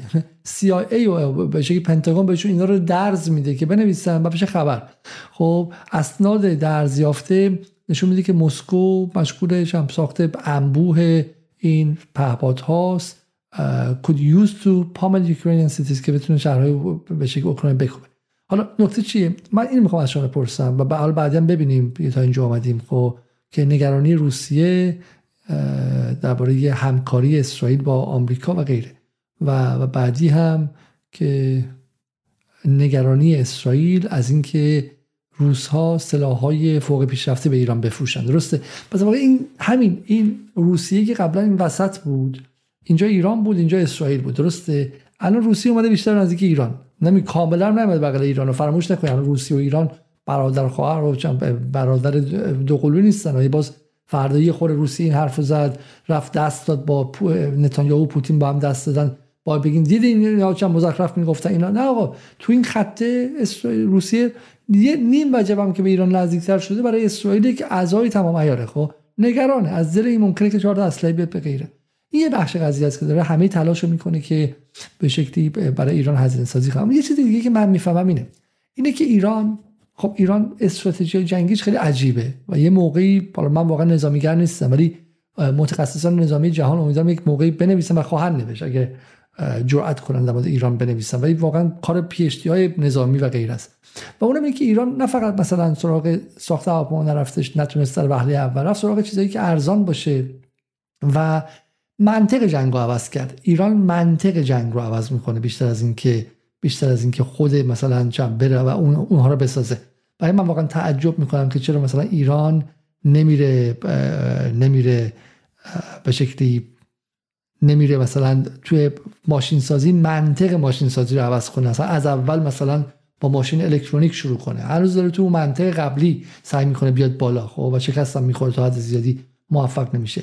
و توی این جنگ اصلا منطق دیگه ای وارد شده. منطقی که با 20 هزار پوند شاهد بزنه و به قول شما تاسیسات یه میلیون دلاری از بین ببره و زدنش هم 5 میلیون دلار خزینه داشته باشه با دو تا پاتریوت و غیره اینا. درسته؟ و یه منطق جالب دیگه اینه. اینه که ایران می‌تونست بگه آقا اینا مال منه. به هر کسی هم نمیدم. خب بعد وایسیم فقط دست من باشه. اون طرف هم می‌گفت کارخونات کجاست؟ میزنمش. ایران هم میگفتش که من میرم زیر زمین. و حالا بالاخره این بزنم در واقع تعقیب و گریز در جریان بود. اما ایران این دفعه دایورسیفای کرد. کارخونه‌هاش هم پخش کرد همه جا. دفعه چندمه که ایران این کارو می‌کنه. اگه شما یادتون باشه سال 2004 5 یا بعدا بودش که آمریکا ما اصلا تحلیل کرد که ما تحصیلات هسته ایران می‌زنیم. ایران کرد تحصیلات هسته همه جا بردن. خب کجا رو می‌خوام بزنیم؟ دیگه یه جا نیستش که. نصف شهرهای ایران تحصیلات هسته داره. بیا بزن. این من تقریبا همینه. به 10 تا کشور دیگه برده کارخونه هاشو کجا رو می‌خوای بزنی؟ تاجیکستان رو می‌خوای بزنی؟ روسیه رو می‌خوای بزنی ونزوئلا رو می‌خوای بزنی سوریه رو می‌خوای بزنی کره شمالی رو می‌خوای بزنی فردا اوگاندا رو می‌خوای بزنی. کجا رو می‌خوای بزنی؟ و این مثلا خیلی یعنی استراتژی دفاعیه. درسته؟ ممکنه که و این چیزی که نظر من بعد بعد گرفت. حالا خیلی میگن آقا ایران این نوهای تکنولوژیشو واسه به اسرائیل داد واسه به روسیه داد؟ خب بعد دست خودش نگه میداشت از روسیه مثلا باشخواهی می‌کرد یا غیره اینها. و این این خیلی مهمتره که عملا با این کار به بازدارندگی رسید. چون دیگه آمریکا و غرب می‌دونن که آقا حداقل پهپاد ایران رو نمی‌تونه از کار بندازن. چون پهپاد ایران فقط تو کارخونه اصفهان نیستش. به این منظر یه جور خونساسازی اقدامات اسرائیل بسیار پیشگیرانه بود. یعنی هر چیزی که ما تو یک ساعت و یک ساعت و 21 دقیقه گذشته دیدیم من فکر برنامه سی دقیقه بشه امشب یک ساعت 21 دقیقه گذشته دیشب دیدیم. این بود که اون جمله جمله‌ای که اوکراین میگه به ما امکانات بدیم ما خودمون به ایران و به این کارخونه حمله می‌کنیم که اوکراین که از این غلطا نمی‌کنه که. جمله اسرائیله. اینی که ما می‌تونیم به این کارخونه حمله کنیم. و ایران با این پخش کردن عملا به اسرائیل میگه که برو برو هری خب؟ و این یعنی بازدارندگی به واسطه به واسطه نه فقط تکنولوژی خود اون سلاح به واسطه پخش کردن سلاح. پخش کردن تاسیسات ساختش در اطراف جهان. و به نظر من این اینجاست که ایران out of box به امر نظامی فکر می‌کنه. ایران متفاوت میاندیشه به امر نظامی و و واقعا نامتقارن فکر می‌کنه. و این این خیلی برای من جذابه. قبول داری آیه رجبی تا حد این حرف رو؟ من تا حد زیاد این حرف رو قبول دارم و به خصوصی که نشانه هاش رو هم داریم می‌بینیم. به حال پهبادی که داره خدمت شما از همین شاهد 136 که دارید شما می‌بینید به حال ایران داره استفاده می‌کنه. توی زمانی علیه گروه های تروریستی در اقلیم کردستان استفاده که روسیه هم داره استفاده می‌کنه. و الان داریم می‌بینیم حرف از همکاری هست. این منابع آمریکایی رو تاکید کردن که به صورت خیلی جزئی روش مانو دادن اینکه دارن سیستم های موتوری مشترک تولید همین شاهد 136 و این تولیدات حالا در زمینه هدایتش هست. استفاده از سیستم های ماهواره هدایت ماهواره روسی هست. بحث ساخت 36 که مقاومت داشته باشه علیه سیستم های جنگ الکترونیک. و جلو آمریکایی این رو تاکید شانه هایی از این ارتقاعات دو طرفه که حاصل همکاری ایران روسیه است توی سوریه دارن می‌بینن. یعنی پهباد و ایران ساخته برای روس ها در کارخونهش روس ها دارن روش کار می‌کنن تکنسیان های ایرانی هم اونجا هستن. یک نمونه ارتقا یافته میاد بیرون و اون نمونه ارتقا یافته اتفاقا ایران می‌رسه و ایران حتی از اونم استفاده می‌کنه در جای مثل اگه این نکته هست بحث سی ان پایانی بله بله بحث بحث پایانی دیگه تقریبا به پایان بحث نزدیک میشه. خیلی سریع عنوان بکنم. من عرض کردم که با یک پکیج امنیتی رسانه روبرو هستیم. بحث امنیتیش رو صحبت کردیم مفصل. بحث رسانه‌ایش با حدود بسیار خوبی بهش اشاره کردیم. یه بحث دیگه میمونه و اون گزارش CNN هست. گزارش CNN در واقع چیکار می‌کنه؟ CNN من خیلی سریع بگم. هفت روز بکنم قبل از گزارش گاردی منتشر شد و تو اون داره میگه که سرویس اطلاعات اوکراین در واقع یو اوکراین که حالا همون سرویس اطلاعات نظامی اوکراین هم محسوب میشه. اینها رفتن به سودان سودان شمالی چون در سودان شمالی یک درگیری هست بین گروه های نظامی و دولت. از گروه های نظامی گروه واگنر روسیه حمایت می‌کنه و دولتشون هم به نوعی تحت حمایت غربی ها هست. تو اون گزارش سی گفته که اوکراینیا رفت پا شدن رفتن سودان.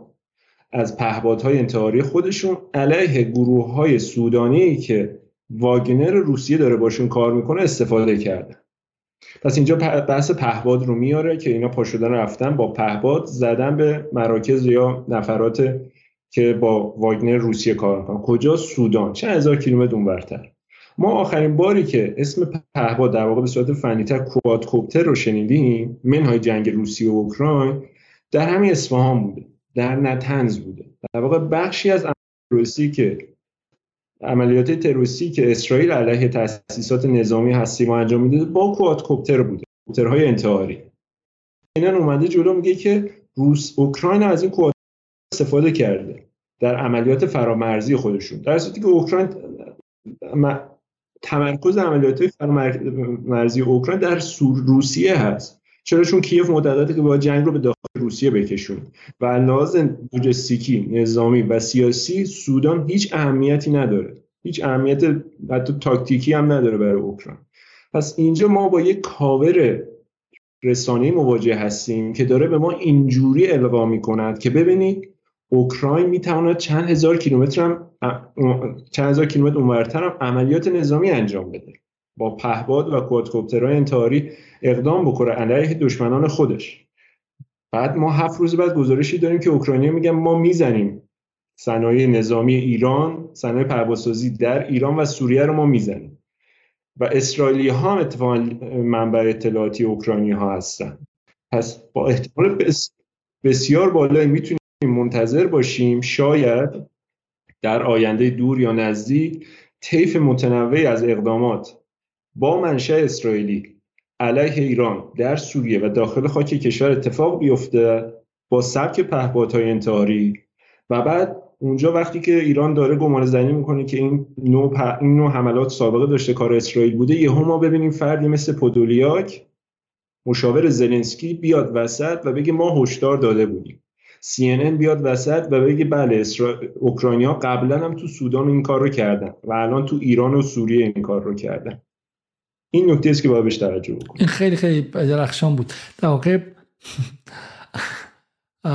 می‌زنن به اسم اوکراین که تو افکار عمومی جهان اوکراین این کاره به نظر بیاد. من دیگه خیلی زبون ساده میگم. یعنی مثل اینکه مثلا من کسی تهدید کنم؟ بعض به من نخوره که اصلا از این حرفا بزنم از این بلوفا بزنم اینا. و ولی یکی برن چهار تا قلچماق بیارن طرف کتک بزن بگن علیزاده زد. خب که بعد برای شما عادی باشه میگه آ طرف دست بزن داره اینا. مثلا واقعا عملا عملا اسرائیل داره از اوکراین گفته برندت به من قرض بده. خب خیلی خوب. البته باز خوب شانس آوردیم. با اینکه سال پیش اگه ادامه پیدا کرد زن زندگی آزادی به اسم محسا امینی میمدن بزنن. خب از خانواده محسا امینی می‌گفتن که آقا شما برین کنار گوشه ای ما به اسم شما می‌زنیم خب حمله به تحصیلات اصفهان توسط خانواده محسا امینی. خب و همه جهان می‌گفتن گناه دارن بچه‌شون رفته و غیره و, و حق دارن. خب این حالا اونم که به منظور ما تو بازی با احساسات این خانواده نبود. بخاطر داغدار هستن و عزادارن. خب با اون منظورم که چیزی که در افکار عمومی جهان موجه تر است رو از توش می‌گیرن پشت اون برند چیزای دیگه می‌سازن. مثل اینکه حالا تو انگلیسی که ما هستیم خیلی از این برند ها رو بشم که مثلا ارگانیک تره و قشنگ تره مال مکدونالده. مکدونالدی که معروفه که غذای آشغال به شما میده و غذای صنعتی کسافت فریزر شده پر از ژنتیکی مودیفاید به شما میده و باعث سرطانتون میشه. ولی کلی کمپانی دیگر هم خریده که عکس گل و گیاه و اکوسیستم و مهربانی و محیط شما اونو می‌خواید میگه چه خوب. پشتش ولی چیه؟ پشتش پشتش خود مکدونالد. و همین دست های اسرائیل داره از داخل اوکراین میاد بیرون. و و احتمال داره که تو خود سودان هم در واقع چون اسرائیل عملیات فرامرزی در آفریقا زیاد داره. درسته؟ دقیقا. به خصوص در همین سودان حضور داره سرویس اطلاعات سرویس اطلاعات اسرائیل. در واقع یک تیر و دو نشان هست در واقع اینجا. عذر می‌خوام اینو که یک تیر و دو نشان هست که کار رو به اسم اوکراینیا انجام میده. حمایت رو هم فاکتور می‌کنه برای اروپایی که ببینید من به صورت غیر مستقیم کاری کردم که جنگ اوکراین حالا واسط تر بشه چون پهباد داره از میره پهباد داره از ایران رو واسه شما کردم و سمت دیگه به اهداف خودش علیه, علیه ایران دست پیدا می‌کنه. و حمایت غرب رو هم اتفاقا بیشتر یادمون باشه ما در کاهش تمرکز غرب به واسطه جنگ اوکراین روی مسائل مورد دغدغه اسرائیل صحبت کردیم اینجوری هم می‌تونه اون تمرکز رو بیشتر بکنه هم حمایت داشته باشه و هم در سطح سیاسی خب اوکراینیا میاد مثل وسط و میگه که ما زدیم. CNN هم گزارش رو تهیه کرده که نشون میده ما قبلا چند هزار کیلومتر اونورتر عملیات داشتیم. پس عملیات سود عملیات سوریه و ایران هم کار ما می‌تونه باشه به خصوص سبک اوکراین میشه. یه تئاتر کامله یه بازیگری به اسم زلنسکی مثل خود ریگان. رسما هنرپیشه رو از توی سینما برمیدارن انتخاب می‌کنن میارن اینجا به اسم مبارزه با فساد. دو سال سه سال بعدش کار رو میکشونه به جنگ با روسیه و روسیه در واقع میکشونه به اون سمت. بعد حدود صدها میلیارد دلار از پول شهروندای غرب رو پمپاژ می‌کنن اونجا. آمریکا و آلمان رو دی می‌کنن و ساعتی زدایی می‌کنن.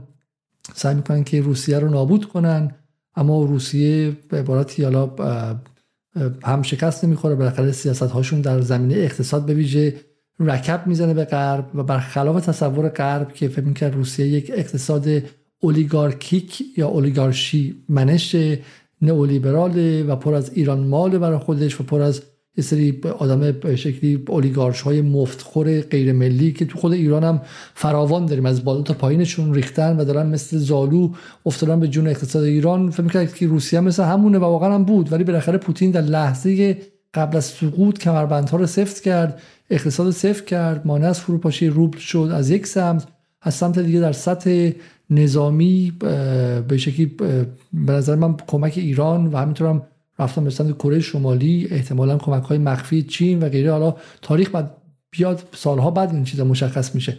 و برخلاف تصور غرب که روسیه قرار بود یک در باطلاق بیفته و ورشکست بشه قرار نبود شکست بخوره روسیه. هیچکس تصوری نداشت که روسیه از اوکراین شکست بخوره. ولی تصوری بود که روسیه از هم بپاشه به واسطه اقتصاد به خاطر گران بودن. اینه که هر موشکی که می‌زنه 10 میلیارد 10 میلیون دلار هر هواپیمایی که سقوط می‌کنه 30 میلیون دلار. و دقیقا دقیقا این این بچه اونجا اون بچه اونجا که کسی فکرش نمی‌کرد من فکر می‌کنم که بازی رو عوض کرد و حالا اومدن که باز به شکلی به این بهش حمله کنن به واسطه این به سازندش ایران حمله کنن و این جنگ ها جنگ های پیچیده است ذهن های پیچیده می‌خواد نه ذهن های تکبودی مثل غرب غرب قبل قبل و باید باید باید ذهن های ما برای جهانی که پر از جنگ های هیبریدی چند لایه و پیچیده است. ذهنهای ما هم باید چند لایه پیچیده و امروزی بشه و update بشه. رسانمون که نیست بنده خدا صدا سیما متعلق به قرن اوایل قرن بیستمه. ولی ما ما شهروندان عادی باید بتونیم این قصه ها رو بگیم. و مجید رجبی هم امشب یک بار دیگه یک قصه بسیار چند وجهی رو برای ما واکاوی کرد و مثل یک کاراگاه تونست سرنخ رو در بیاره و ما چیزی نشون بده که چشم های عادی ما نمی‌تونست ببینه. خیلی خیلی ممنون آقای رجبی. از شما متشکر و اگر حرف پایانی هست بفرمایید وگرنه من برنامه رو می‌خوام تموم کنم. با این گلایه که چرا مخاطبان لایک نکردن و از 2100 نفری که می‌بینن فقط 750 نفر برنامه رو لایک کردن. برسونید لایک رو به هزار تا که هزار تا شدن لایک اجازه میده که این برنامه به دست بقیه برسه. و آقای رجبی جملات پایانی شما. نه ممنون. ارزی نیست. ممنونم از شما آقای علیزاده و همه بینندگان که تا این ساعت ما رو همراهی کرد شب بخیر و تا برنامه دیگر خدا نگهدار. نگهدار.